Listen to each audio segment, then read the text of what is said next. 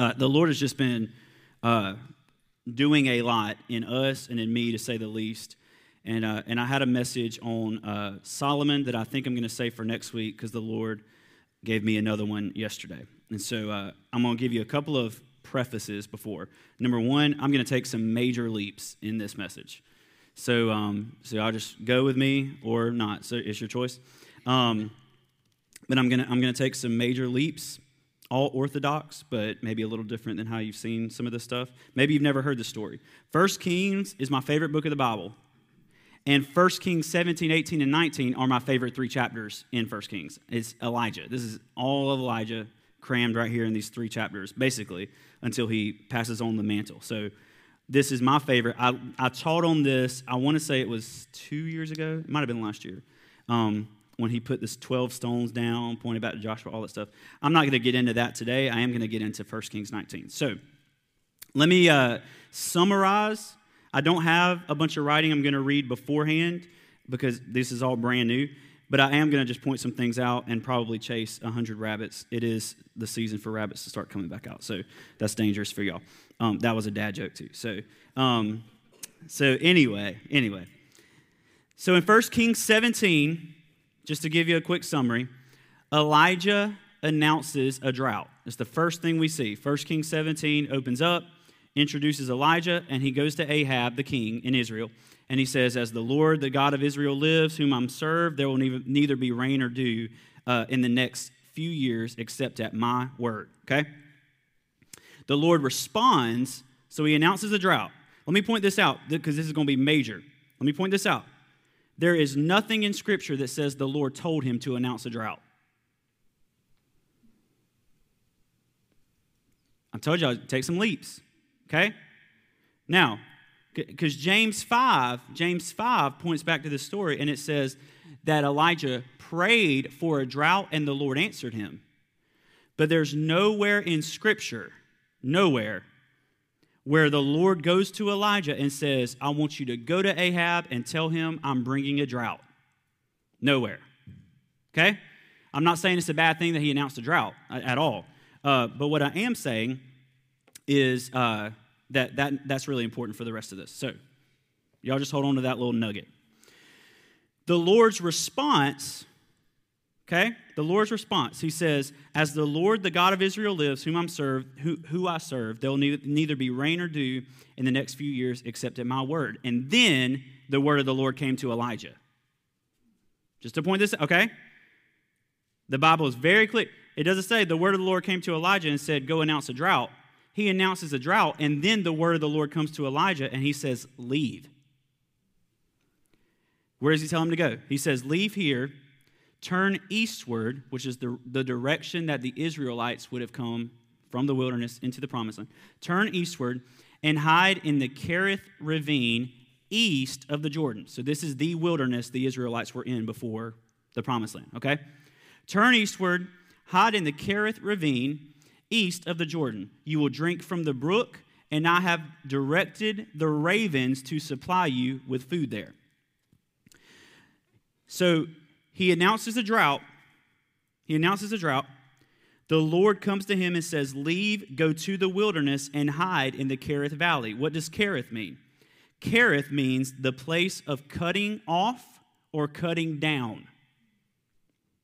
Okay? Announces a drought. He says, Leave, go into the wilderness to the place where I'm going to start cutting some things. And in the wilderness. Because if there's a drought, we don't know anything about drought. Lord, we got floods.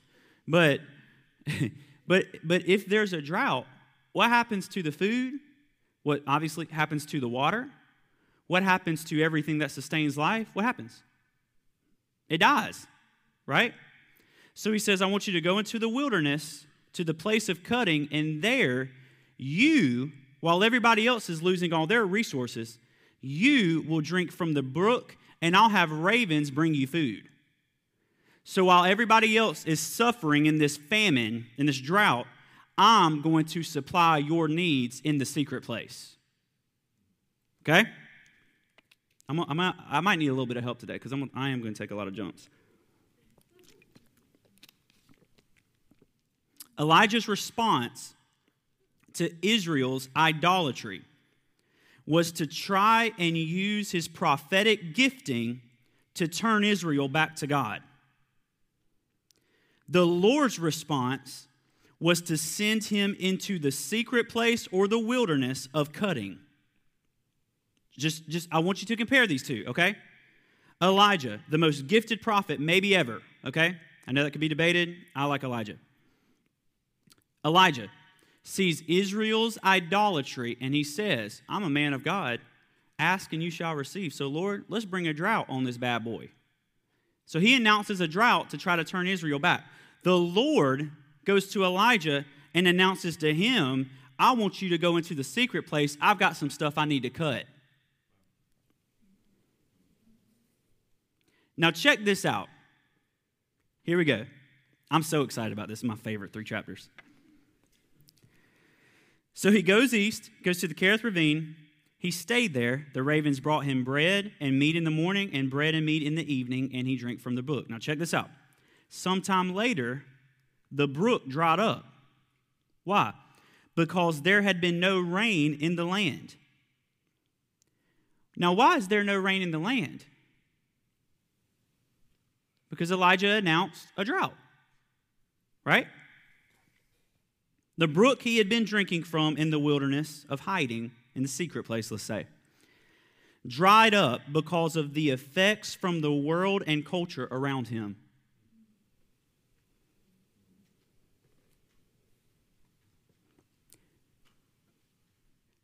Go into the secret place, the place of cutting, and I'll start supplying for you.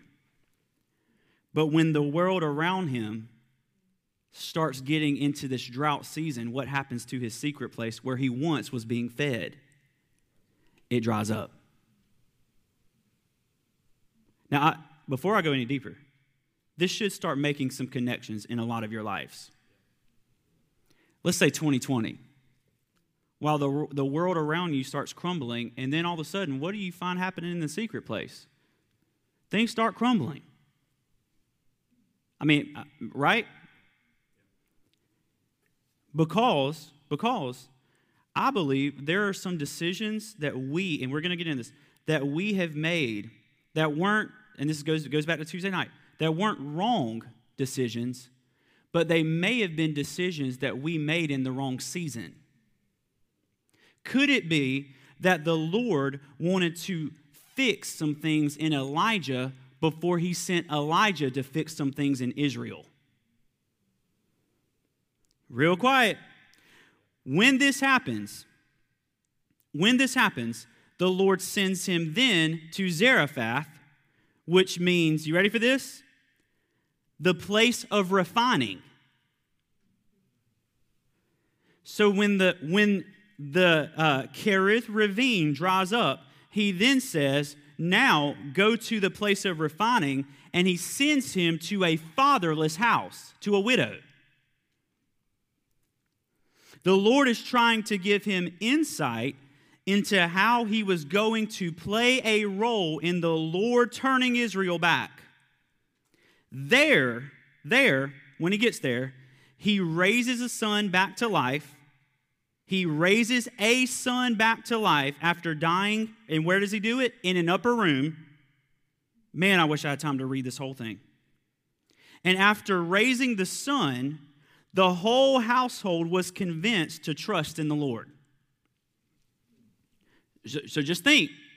He announces a drought to get Israel to turn back to the Lord, right? He's sent to the place of refining, and there, he doesn't announce a drought. There, he fathers a fatherless household, and while fathering a fatherless household, raises a son back to life in an upper room. And when he does that, what happens to the family? They turn back to the Lord.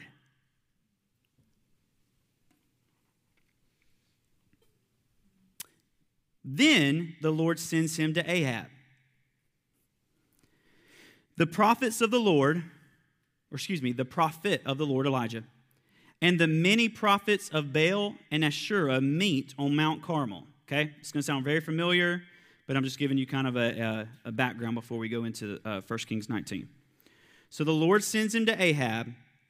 Then the prophet of the Lord, Elijah, and the many prophets of Baal and Asherah meet on Mount Carmel. Baal is proven fake in front of all of Israel, and the Lord answers Elijah by fire, proving that Yahweh is the true God. Anybody else remember this story? You ever read this? Okay, it's really awesome. If you haven't, you need to go back and read this. then, what happens after this is Elijah kills all the prophets of Baal, ridding the land of them, and he prays seven times, and the Lord sends rain. So God restores rain, and Elijah is victorious. Now, if that ends right there, it's an amazing story. Amazing story, right? Is he, he called, can you imagine the guts this takes? When he goes, he thinks he's alone, okay? Now, he's told later on that there are some other prophets that have been hidden. But at this point, he's kind of alone. So he goes to Ahab the king, the worst king in all of Israel that had ever, ever been king. He was the worst. He's married to Jezebel, which the, especially the Pentecostal church is super fascinated with. But anyway, he, uh, I just got to, you know, slide. Anyway, so he's married to Jezebel, and Jezebel is the one who has killed all the prophets. The, all the prophets of Baal, Jezebel has, I mean, uh, not of Baal, of uh, the Lord. Jezebel has killed them. Shut off the word of the Lord. Thought. He goes to Ahab and he says, I want you to gather all of Israel. We're going to meet on Mount Carmel and we're going to settle this thing. So hundreds of prophets of Baal come up to this mountain. Elijah's by himself and he says, Y'all take your pick of the best stuff. You go first, I'll go second. I'll take all the worst stuff. So all day long, they're cutting themselves, they're acting fools, they've lost their ever loving mind, they're screaming, they're dancing, standing on their head, all this other stuff. And of course, nothing happens, right? And so, so then, and, and he even slides this in there and he says, well, maybe, maybe he's just off doing something. Or maybe he's busy. Some translations actually say maybe he's relieving himself. Okay? So Elijah's just like, this is a great moment. You know, like, well, maybe he went and grabbed something to eat. Or, you know, just give it a few minutes. Maybe he'll come back and answer you, all this other stuff. Of course, he never, never does. So then moves them out of the way. He takes the rest that's left over, builds back the it's an amazing story. He builds back the altar of the Lord that had been torn down. Okay? I could preach a whole message on that.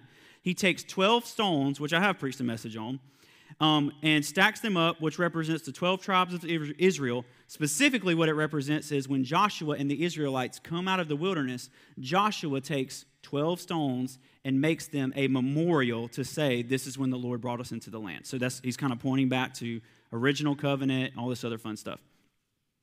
Uh, they drench the whole thing in water, which how many of y'all, y'all know wet wood don't burn, right?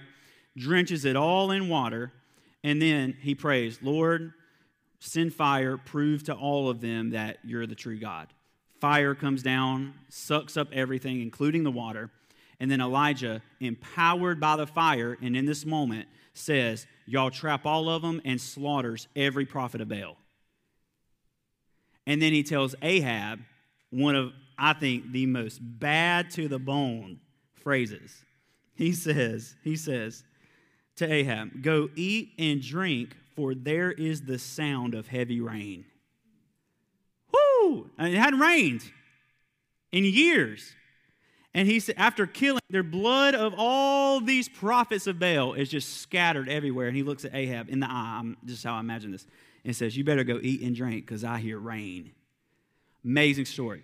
So he goes up on the mountain. He prays. He climbs back to Carmel, same place. He prays. He tells his servant, Go look to the sea. He sees nothing seven times, of course, seven being the number of completeness. Um, go back. On the seventh time, a cloud as small as a man's hand. I wrote so much on that verse right there, and I'm not going to give it today, but one day, maybe. A cloud as small as a man's hand is rising, man's hand, rising from the sea. Okay? So the Lord takes something so small and insignificant that anybody else around him will look at it and say, There's no way rain's coming from that to send rain back to the land. Selah. Okay. Um, so, this is where we end. Go tell Ahab, hitch up your chariot, go before the rain stops you. Meanwhile, the sky grew black with clouds, a wind rose, a heavy rain started to fall. Ahab rode off to Jezebel. The power of the Lord came on Elijah. Tugging his cloak into his belt, he ran ahead of Ahab all the way to Jezreel. The Lord's victorious. Elijah's the man, the prophet of the hour. century probably, and it's all good, right? One issue. How did Elijah's story start? I just told y'all. So, 1 Kings 17. How did Elijah's story start? He announces a drought, and then the Lord says, I need you to go hide in a place of cutting. This is how it starts out. He leaves the wilderness and goes directly to Ahab, which the Lord sent him to Ahab. I want to point out one more thing. If you can find a verse where the Lord told him to face off with all the other prophets of Baal, please let me know because it ain't in there. The, the Lord, all we have recorded was that the Lord sent him to Ahab. He did not say, I want you to go, I want you to gather them all up, I want you to do this big show, I want you to pray down fire, and I want you to slaughter all the prophets of Baal. Those are great things, and Elijah was probably called to do them. However, operating in what you're called to do is a great thing, but a bad thing in the wrong season. I taught on this Tuesday night, right? So, uh, so just to reiterate, if you weren't here, a good thing, or I like to say the right thing in the wrong season is the wrong thing. So, for example, let's say we're called to have a 10 million person church. If the Lord brought 10 million people into this room before I, as a leader, had been so conquered in the secret place that I could father 10 million people, it would not be a good thing, even though that's what we're called to have. Right? So, what I'm and what we really need to start positioning ourselves for is not when the Lord speaks, we go. It's when the Lord speaks, we listen to how we need to be aligned so that He can carry us into what He spoke. That's what He tells Jeremiah. I watch over my word to perform it. Right? Okay, so, y'all, real quiet. The Lord never told Elijah to have a grand face off with the prophets of Baal. It was an amazing victory and was needed. But like I just said, the right thing in the wrong season is the wrong thing. Yahweh wanted to rid the land of foreign things, absolutely. But I believe he wanted to finish the foreign things in Elijah first. Did Yahweh want to rid the land of the prophets of Baal? Absolutely. Did Yahweh want to rid fear out of Elijah first? Absolutely. And what you're about to see is what happens when you get into things prematurely. When you try to make things happen on your own, it ends up destroying who you're actually destined to become. He had to leave the first wilderness due to an effect of something he made happen in the culture drought. Now, Yahweh is sending him back into the wilderness to finish the job. This is what the whole message is about today finish the job. It doesn't matter how many people we bring back to life if we don't let Yahweh bring us back to life first. 1 Kings 19. Now, Ahab told Jezebel everything Elijah had done and how he had killed all the prophets with the sword.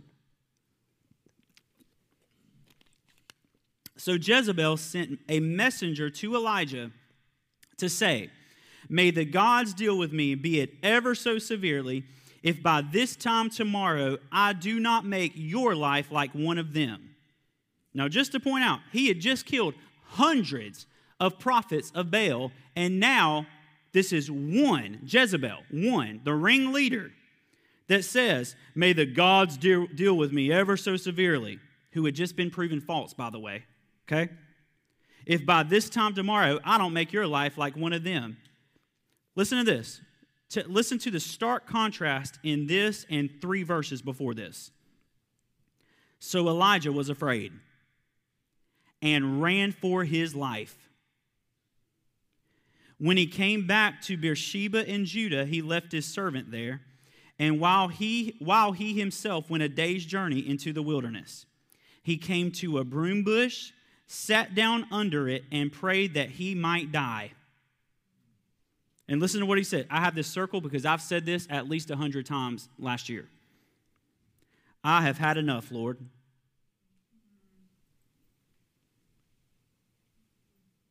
Take my life. I'm no better than my ancestors. Then he laid down under the bush and fell asleep.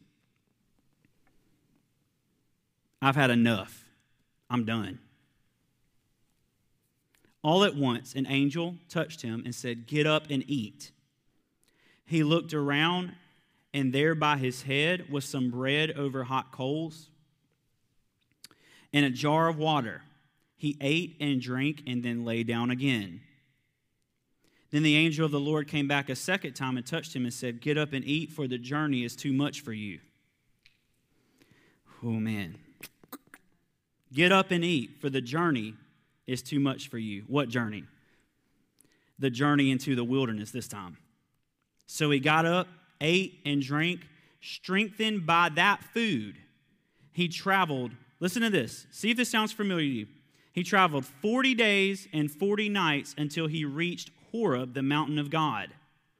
There he went into a cave and spent the night. Now, does anybody else remember where this is from? 40 days, 40 nights on Mount Horeb in a cave. Shout his name out if you know it. Uh, Moses. Yes, thanks, Mike. That was close. That was close. Moses. Mount Horeb is where God spent time with Moses 40 days and 40 nights to give him the original covenant. Same place, and most scholars believe that the cave Elijah is in right now is the same cleft of the rock that the Lord hid Moses in when he said, My glory is about to pass you by. So he's in the place, let's say, of originality. He's in the place where the Lord first enters into covenant with Israel. And the word of the Lord came to him and said, What are you doing here, Elijah? He replied, I've been, I have been, notice the past tense, I have been very zealous for the Lord God Almighty. The Israelites have rejected your covenant, torn down your altars, and put your prophets to death with the sword. I am the only one left, and now they're trying to kill me too. And the Lord responds, Go out and stand on the mountain in the presence of the Lord, for the Lord is about to pass by. Again, where does that sound familiar? Moses, right? I mean, it's almost verbatim, almost copy and paste. Now, here we go. Then a great and powerful wind tore the mountains apart, shattered the rocks before the Lord, but the Lord was not in the wind. After the wind, there was an earthquake, but the Lord was not in the earthquake. After the earthquake came a fire, but the Lord was not in the fire. And after the fire came a gentle whisper. The other translation of that is complete silence. And when Elijah heard it, he pulled his cloak over his face and went out and stood at the mouth of the cave. Then a voice said to him, What are you doing here, Elijah? He said, I've been very zealous for the Lord God Almighty. The Israelites have rejected your covenant, torn down your altars, and put your prophet to death with the sword. I am the only one left, and now they're trying to kill me too. Now, listen to what he says Go back the way you came, go to the desert of Damascus. When you get there, anoint. Now, this, this is the first time the Lord gives him a command to do something. In this whole narrative, this is the first time the Lord says, I want you to go and do this. First time. And he says, I want you to go anoint Hazael, king of Aram, anoint Jehu of Nimshi, king over Israel, and anoint Elisha, son of Shaphat, from Abel Meholah to succeed you as prophet. Jehu will put to death any who escape the sword of Hazael, and Elisha will put to death any who, who, any who escape the sword of Jehu. Yet I reserve 7,000 in Israel, all whose knees have not bowed to Baal, and whose mouths have not kissed him. I don't know if, it, man, man, man, man, Lord, help me deliver this like you gave it to me. He gets word, he gets word that Jezebel, who had killed all the prophets of the Lord, other than the ones that Obadiah hid, which you can see in 1 Kings 18, is out for his life. Jezebel is out for his life. She had killed all the other prophets of Baal, or all the other prophets of the Lord, and he's out, she's out for Elijah. He had just killed all the hundreds of prophets of Baal, but now is scared of their ringleader. Fear for his life causes him to run into the wilderness again. But this time, he wouldn't leave until the Lord finished what I believe, this is just me, should have been finished his first trip in the wilderness.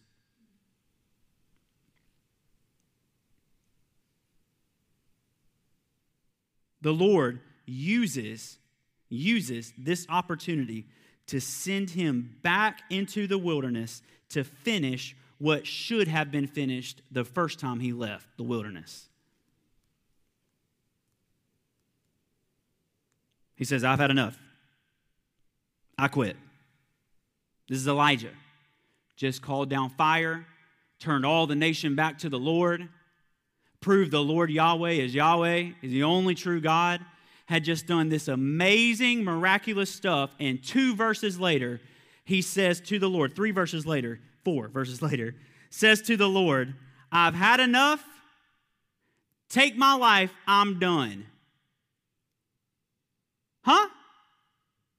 I mean, that should have been the moment where he said, I got all the other prophets of Baal. Let's go after Jezebel and finish this bad boy. No. He does all this amazing stuff. Everything that he was actually called to do.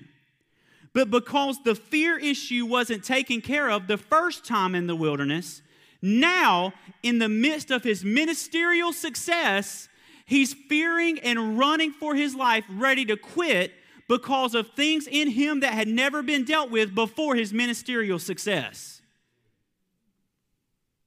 I mean, are y'all here this morning? Okay.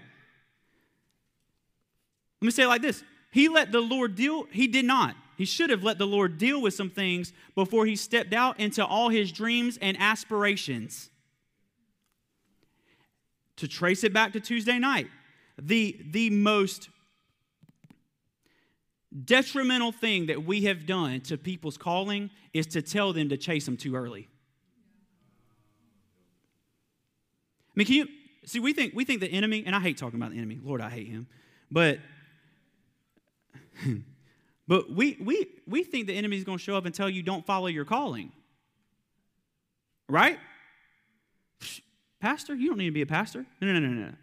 Let me, let me tell you how the enemy actually operates. Okay? Hey, Man, you don't need to wait. Go ahead. What you waiting for? Now, I know people hear that. People hear that. Young people only, basically, hear this and they say, Oh, you're telling me not to be obedient. No, no, no. I'm telling you to be more obedient. I'm not lowering the standard. I'm not saying you need to sit back and learn the whole Bible and memorize it. That's not what I'm saying. I'm saying you need to wait until the Lord carries you into what He gave you. He doesn't give you something and take, and He doesn't give you something and say, strive, work, work, work, work, burn out, and then you'll get it all right? That's what we think. But he says, This is what I want to do in your life. I want you to host the kingdom on earth as it is in heaven, but you better not try to make the kingdom come on earth as it is in heaven. What you're going to do is you're going to get seated until you begin to host your kingdom come, your will be done on earth as it is in heaven. That is a drastic difference. One of those you get to by working, one of those you get to by sitting still and resting. Right? So if you try to go win the Super Bowl and you haven't slept in five weeks, guess what you're not going to be worth in the Super Bowl? Anything. But if your body is rested, then you can step out on the field and be all you've, called, you've been called to be. Why? Because it came from a place of rest. What, what if, imagine this, what if the whole narrative that happened in 1 Kings 17 and 18, what if these chapters were reversed?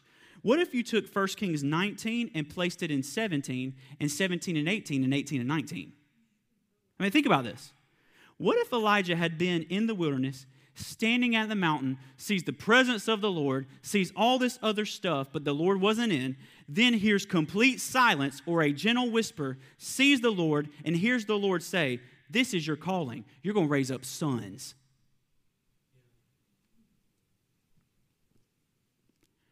Now, now, when he's going back to fix the issue in Israel, now how is he approaching it? Is he saying, he might say there's a drought? I don't know. Or is he saying, let me go find Elisha and we'll figure it out after that?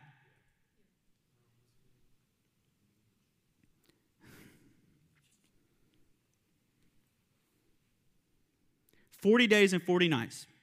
We see that, uh, well, we see the number 40 all throughout Scripture, but specifically, we see this 40 day, 40 night journey in the wilderness, three primary places in Scripture. We see it with Moses when he's on the mountain getting the covenant. We see it with Elijah right here. Where else do we see this? With Jesus. Now, now, now, now, now. Oh, no, I'm gonna wait. I'm gonna wait. Okay. I'm getting ahead of myself. The first time, listen to this. The first time he went to the place of cutting, Kerith Ravine, this time he was in the place of covenant, Horeb. Just hang with me. The first time in the wilderness, he goes to the place of cutting. The second time he's in the wilderness, he goes to the place of covenant. When the Lord asked him, What are you doing here? His response is, I have been, not I am, I have been je- zealous for the Lord. He's lost his passion completely for the Lord. How did he lose his passion for the Lord? If you take scripture, by doing things on behalf of the Lord. He, he, did not, he didn't lose his passion by going out and sleeping around with everybody that came up to him. I'm not saying you shouldn't do that either. But he lost his passion being victorious over the enemy. Woo! Man, we're going to kill all the prophets. I'm on top of the world. This is the, in fact, I'm going to make it even better. I'm going to go bring the rain back. By the way, forgot about the rain. Lord, I'm ready. Receive it. Calls back rain. The Lord answers him. It starts raining again. He's on top of the world, and yet within he is crumbling. This is the danger that we have today. And I'm not just talking about ministry. I'm talking about some of ministry because that's what I'm in. It's relatable to me. But this isn't just, this is everything in life.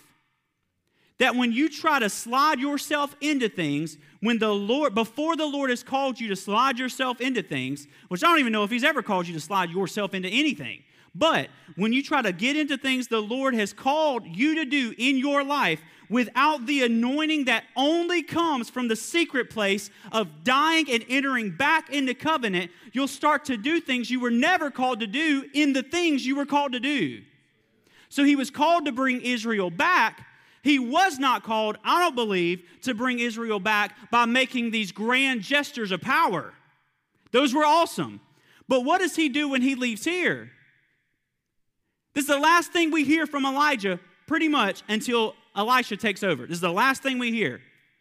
This is what he does. The first time he leaves the wilderness, he goes and does this great, awesome thing. The second time he leaves the wilderness, check this out. Elijah went from there and found Elisha, son of Shaphat. He was plowing the 12 yoke of oxen, and he himself was driving the 12th pair. There's a lot of stuff there. Elijah went up to him, threw his cloak around him. Elisha then left his oxen and ran after Elijah. Let me kiss my father and mother goodbye, he said, and then I'll come with you. Okay? Now listen to Elijah's reply. Go back, what have I done to you? Say, if you're going to wait, don't follow me.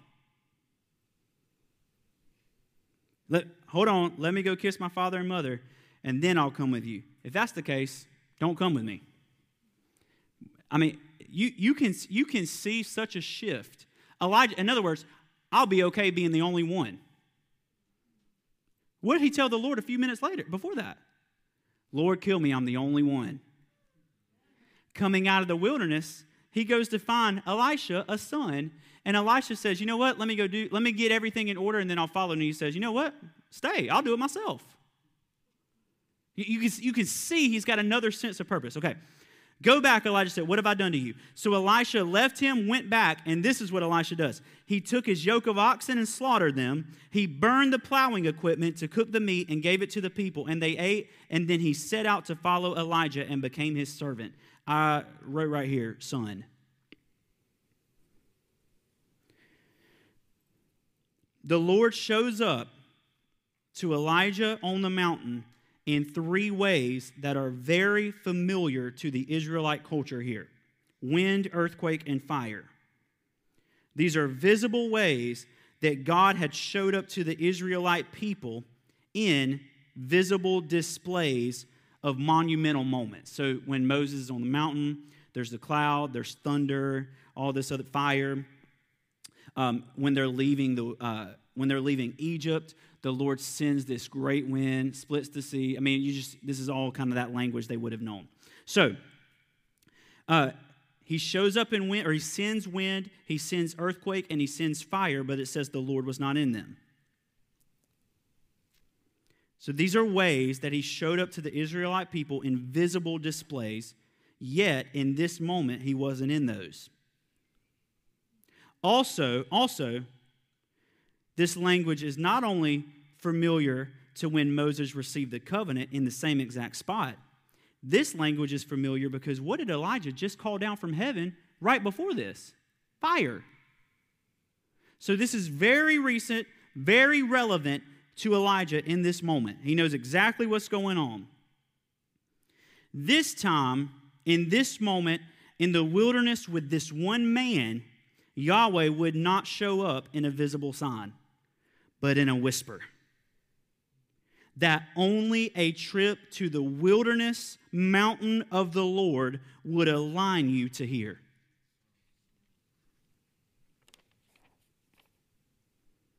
Gentle whisper could also be translated complete silence, indicated not God's distance, God's nearness. I mean, I, so I've been I've been guilty of saying this in the past year. Lord, you just feel silent right now because I translate silence as God being distant because I've been in a culture that tells us that God is distant. Right? But what if we could shift our posture to say that maybe in the moments when he's quiet, he's actually closest?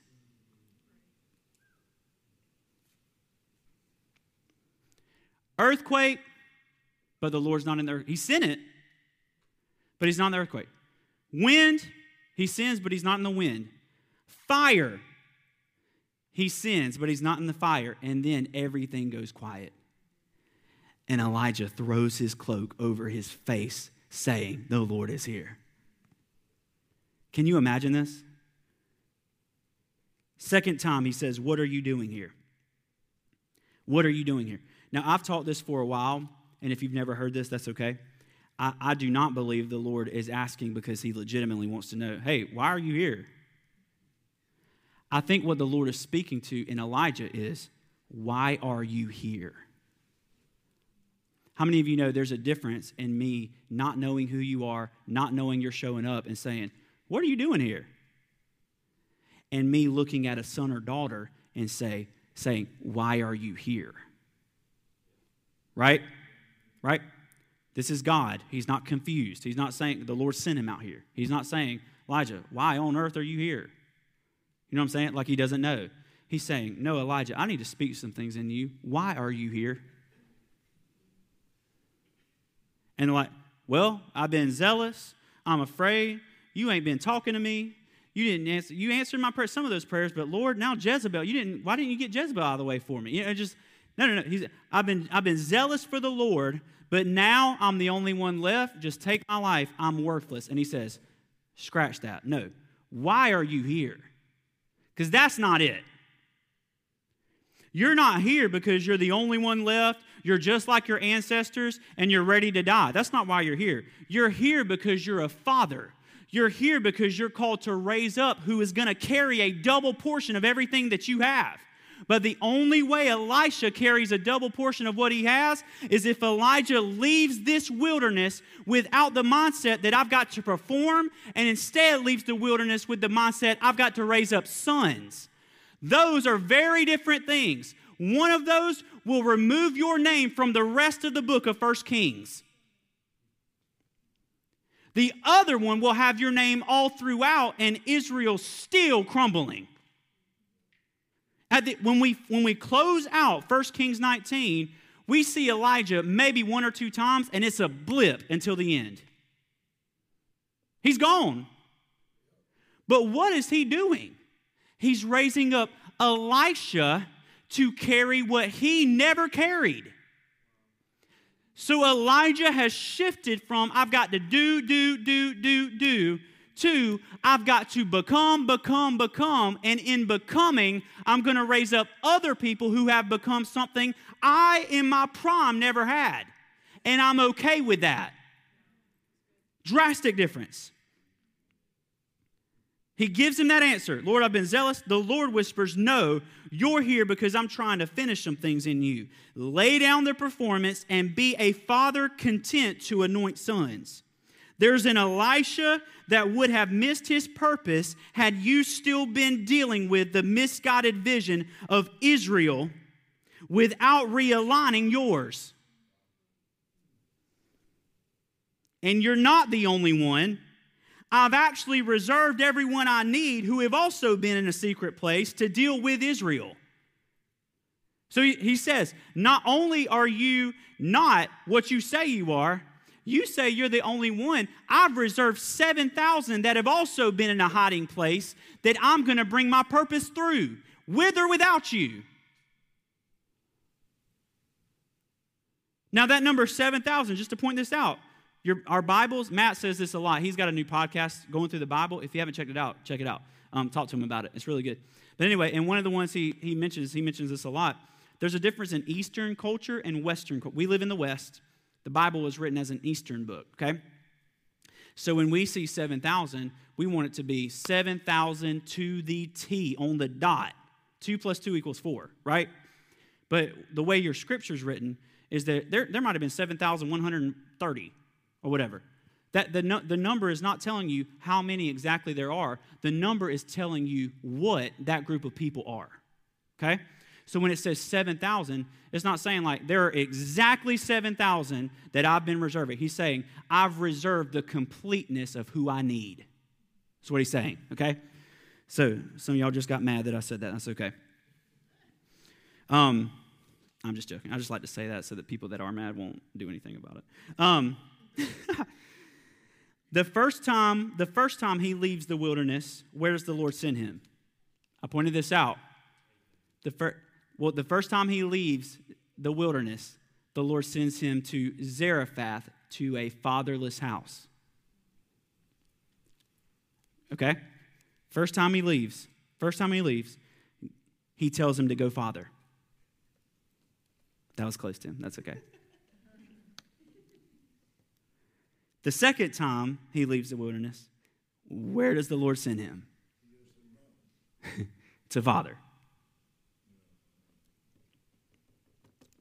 You'll settle, and I will settle for a life of performing good works rather than being a good work if you don't let him finish things in the secret place that he wants to finish. One more time. You'll settle for a life of performing good works rather than being a good work if you don't let Him finish the things in the secret place that He wants to finish in you. The works, listen to this, the works are the Lord's. Okay? So if I said today, y'all, we don't have a works based salvation, everybody would be like, yes, amen, amen, that's so good. You know? Why? Because all the works are the Lord's. You with me? So if the works are the Lord's, our job is to align ourselves with what He's doing with or without us by becoming the fullness of the image we bear, which is His. So the Lord's saying, I'm going to bring heaven on earth, whether or not I got 7,000 or whether or not I got one. It's coming. So either you can align yourself to host what I'm going to bring or not. Either way, it's not going to stop what I'm doing in the earth. That thinking right there, that thinking is where a major shift needs to take place. Because we think, and, and I'm going to say this very, very cautiously, very cautiously, but we think we have the capability to stop God's work in the earth, and we don't. We have the capability to move ourselves out of the way of what God is doing, absolutely. And a lot of people have done that, right? But the Lord's going to bring his kingdom come and his will be done on earth as it is in heaven, whether or not we are on that train. Why? Because he watches over his own word to perform it. He would love for you to play a part in that, but he's going to save the earth with or without us playing a part in that. And where we get in the way, where we get in the way, is when instead of aligning ourselves with what he's doing in our culture, we try to create what he's doing in our culture and wonder why it's not working. So I want to see all of Columbia saved. I, I, every time I go to a coffee shop, I talk to people. I mean, Lord, y'all, I mean, we have stories all the time of people who led somebody to salvation at a coffee shop or at work or at church or um, like here, like in the building or Tuesday nights or whatever the case may be. But the reason that we're seeing salvation in a season where a lot of people are still shut inside is because we're becoming what attracts salvation. Do you see this? So, in one season, we had to strive to get people to repeat a prayer. In another season, we're living so saved that it attracts everybody to what we got. So, because pe- people will hear this stuff and say, well, brother, you don't want to see Columbia saved. No, I want to see Columbia actually saved.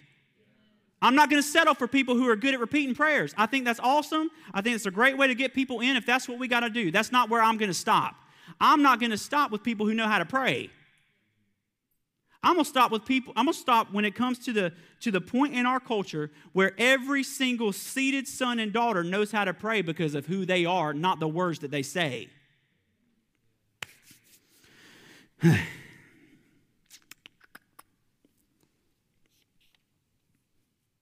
Both Elijah and Jesus spent 40 days in the wilderness in intense refining. So what it said. It said Jesus, when he goes into the wilderness, faces every kind of temptation. So he's not just chilling in the wilderness watching Netflix, because he could have. Just like TV, boop. Psh. How cool would that be?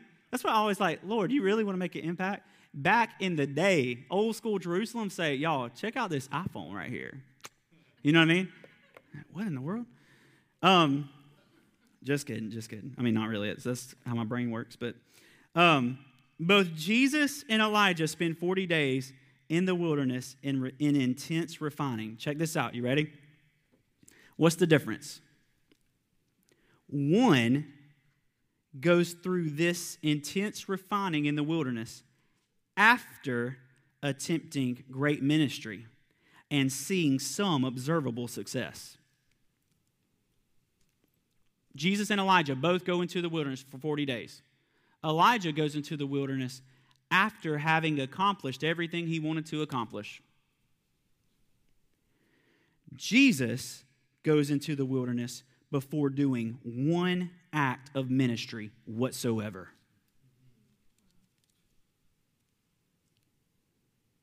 The difference? One sees a little bit of success, the others shifts cosmic order back into its originality permanently. One more time. One more time. Elijah goes into the wilderness after attempting great ministry and seeing some observable success. The other, Jesus, goes through this first before doing any ministry whatsoever and shifts the cosmos back into their original order permanently.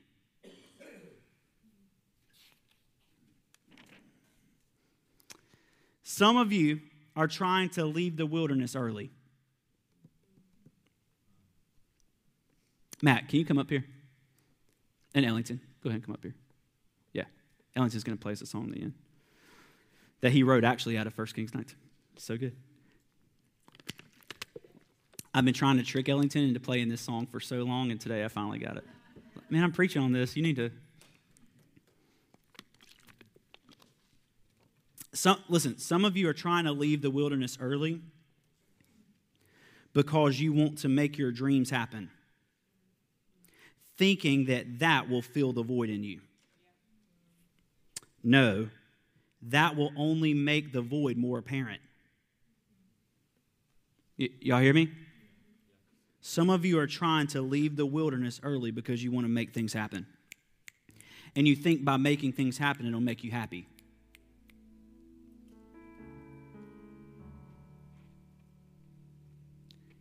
If you used to trust in the Lord, but now you feel an urgency to take matters into your own hands, it's a sign that you need to take a secret place trip to the mountain of the Lord. Where you'll start to trade thunder, wind, and fire for the silence and whispers of his nearness.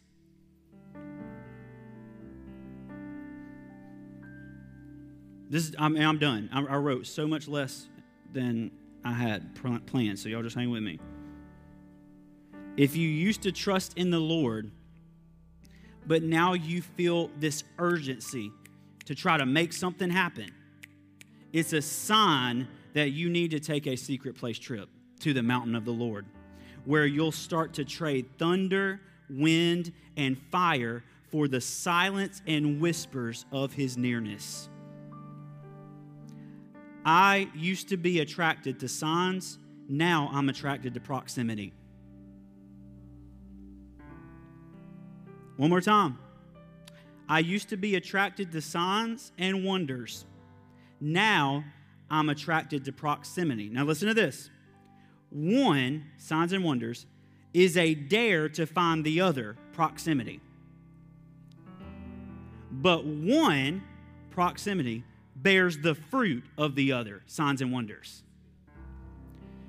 When the Lord shows up in signs and when he shows up in fire and wind and uh, thunder, when he shows up in these observable acts, it's not for us to place our faith in the acts. When he shows up in these observable acts, it's a dare to find the source of the acts, which is proximity.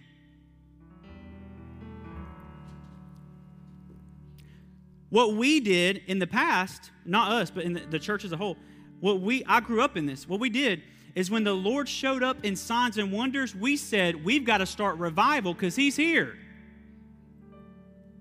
We marketed it, we put it in the newspaper, and we had three months of apathetic services because He showed up in one service in signs and wonders.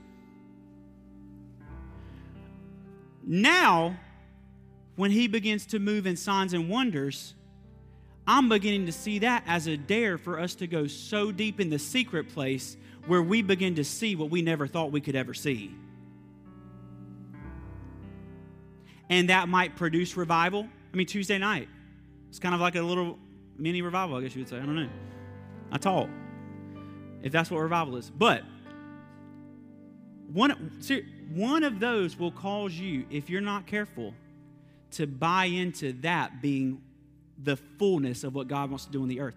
That's a dare to find the fullness of what God wants to do in the earth. Right? So I believe when we see healing, when we see healing, that needs to be a dare for us to find the feet of the healer. It does not need to be the dare for us to find great healing ministries. Because if I can find the feet of the healer, I'm going to have a great healing ministry. If I try to make a great healing ministry, guess what I'm not going to have? Either.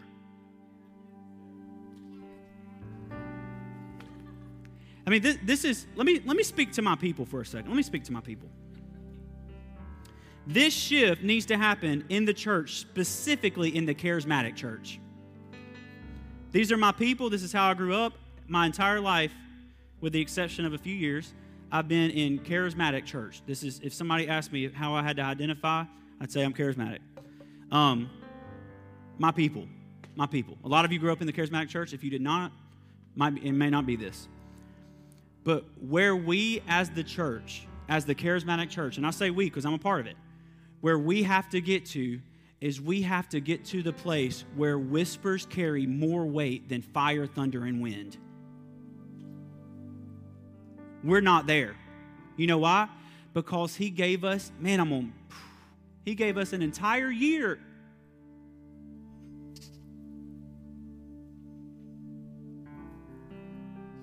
He gave us a whole year of nothing but whispers, and we begged to get out of it. He gave the church an entire year to find the secret place so that we could be addicted to the whispers that would bring everything we've ever prayed for into the cosmos. And all we did, myself included, was kick and scream and complain and say, when are we getting back to normal? And when are we bringing the people back? And why on earth do we have to distance? And why on earth do we have to wear a mask? Instead, if we would have found the reason why we were in this mess in the first place, we would understand that maybe He gave us the blessing of a year to realign us back to where we should have been all along, which is the feet.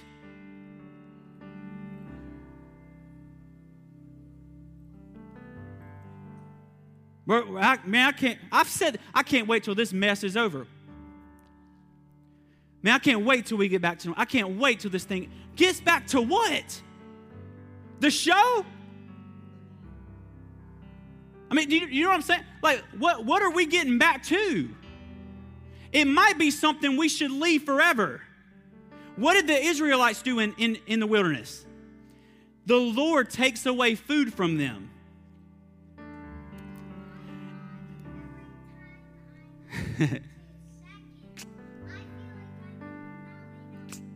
there you go. There you go. The Lord in the wilderness, in the wilderness, the Lord, listen, focus in, focus in, focus in. In the wilderness, the Lord removes food. Why? To show them where their appetite was.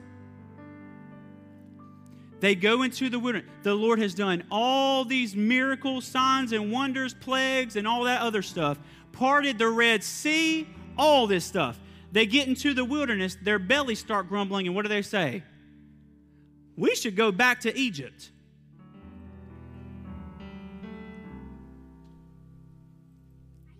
We, we get in we get in 2020, right? And when the Lord begins to take away the show, what happens? Y'all, man, I'm getting hungry for some community. We need to go back to the show.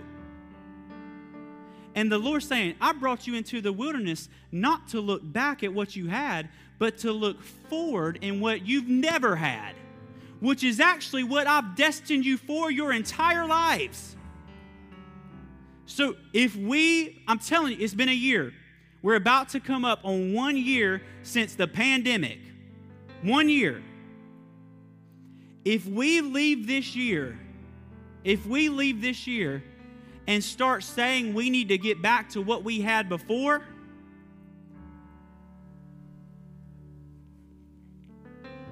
we're going to have to face Jesus one day and tell him why we weren't satisfied with him. I'm telling you, I, I, I, feel this all over me. I feel this all over me. I feel this over Norway. I feel this over all these churches that just keep, we just need to get back to how it was. We need to get back to how it was. no, no, no, no. We need to lay down how it was because it wasn't working. It might have filled our churches, but our spirits were dead. So instead, let's find the secret place and raise up not big time leaders, but sons, daughters, fathers and mothers and bring this thing back into the family where we're not focused on what we produce anymore. We're focused on who we become. That's the shift.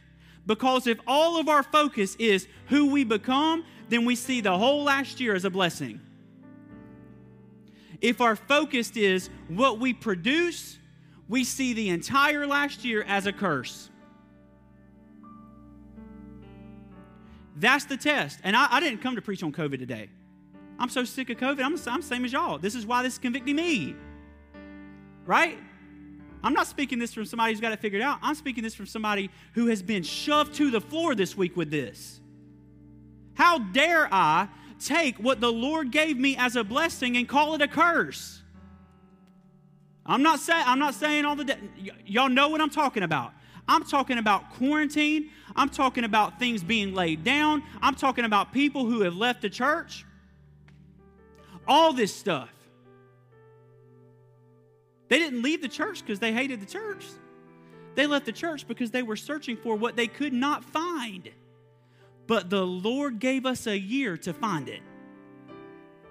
We tried to give all of, and I say we because I played a part in this. We tried to give people what they wanted. So the Lord said, You know what I'm going to do? I love you so much, I'm going to shut it off for a year. And during that year, I'm going to give you a dare to find what you don't have. And we wandered through that whole year saying, Lord, what are you doing? This is the worst. This how are we going to make it?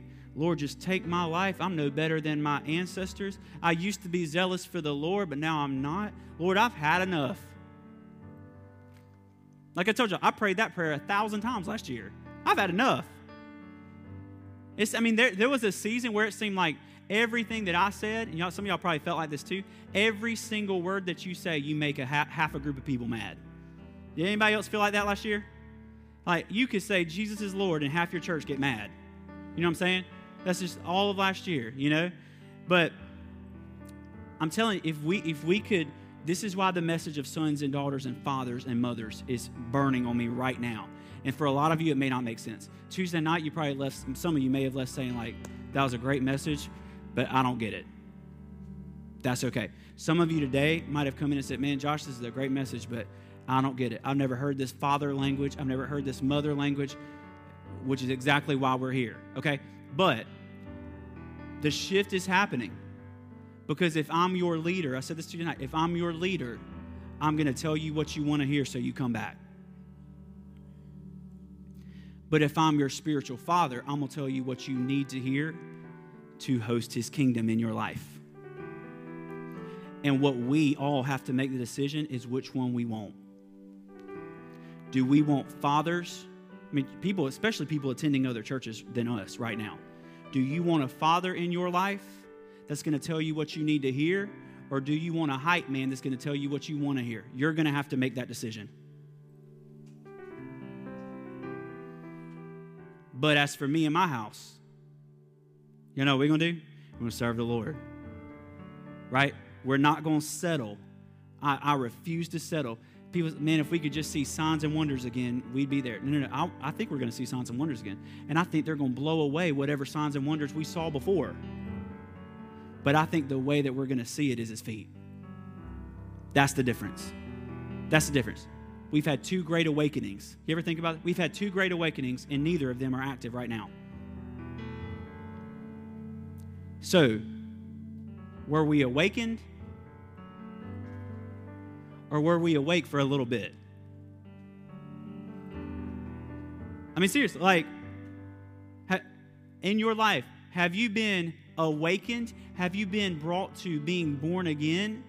Or have you just been awake for a little bit? Drastic difference. Have you been born again, or are you just a better version of what you used to be? Right? This is Elijah. In one season of his life, he's doing massive things. In another season of his life, he's doing more massive things. But to the eyes of everybody around him, it looks like he's, he's laid down his calling. No, that never was his calling. He just picked it up. Think, I mean, Jesus. Jesus could have called down fire his entire ministry.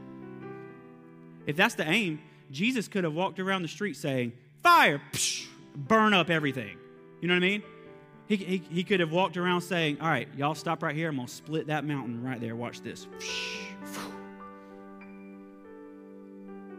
Y'all want me to prove that I'm God? Y'all want me to prove that I'm sent from God? Check this out. See, part, boom. They would have all believed, right? No, but he went around to the people. Matt mentioned this last week. He went around to the people the culture had rejected most of the time in places that the culture wasn't looking. He went to the people the culture rejected and said, They might have rejected you, but you're my son or daughter. The woman with the issue of blood crawls through the crowd, reaches, touches the hem of his garment, and the first thing that he says is, Daughter. The other religious people told her, Scum, get out of my face. We can't touch you, it'll make us unclean. Jesus, the Son of God, says, Daughter. And then when the masses of people crowd around him, he says stuff like this Eat my flesh and drink my blood, and watches all of them walk away. What's the difference? One started in the wilderness, the other ended in the wilderness. So bow your heads, and Ellington's going to sing this song because we're going to just spend some time with the Lord for a minute. Bow your heads. I. Uh,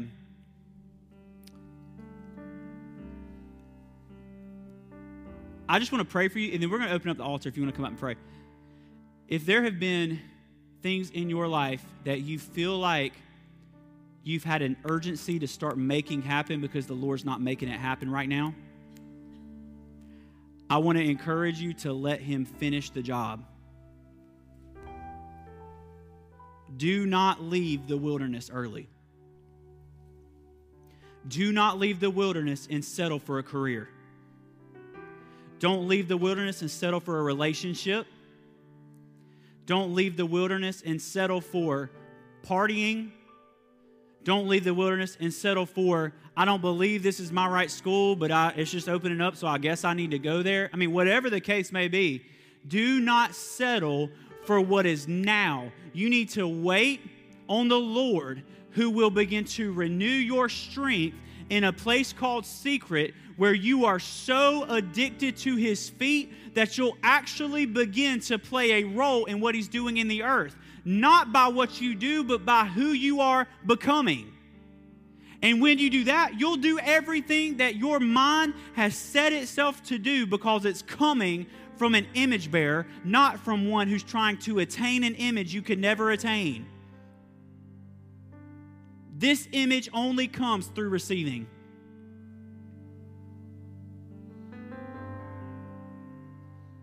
Bring us back to the whispers, Lord. Lord, bring us back to an addiction to the whispers. God, draw sons and daughters to fathers and mothers who will not allow them to settle for all the signs without the one who brings the signs. And even while we're praying right now, I just pray over Norway, South Carolina, Lord. Lord, this is, you talk about a season. Lord, this has been a season where a lot of leaders have had to try to make the decision if they're going to go back to how things were, and a lot of them are. Lord, I pray, I pray, I pray, I pray that you would not let them leave this season without a shift in perspective. I speak that over them right now. People who have been doing the same things for 60 years, I pray that you would begin to ignite something in the secret place that would cause them to question where their priorities are. The fact that they have priorities. Jesus ain't your number one, He's the only one.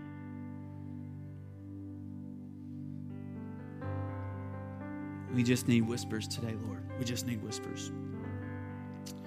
In your name. We're going to open up the altar. If you want to come and pray, pray where you are, whichever you need to do. And Ellenton's going to sing this song, and then we'll, we'll wrap it up.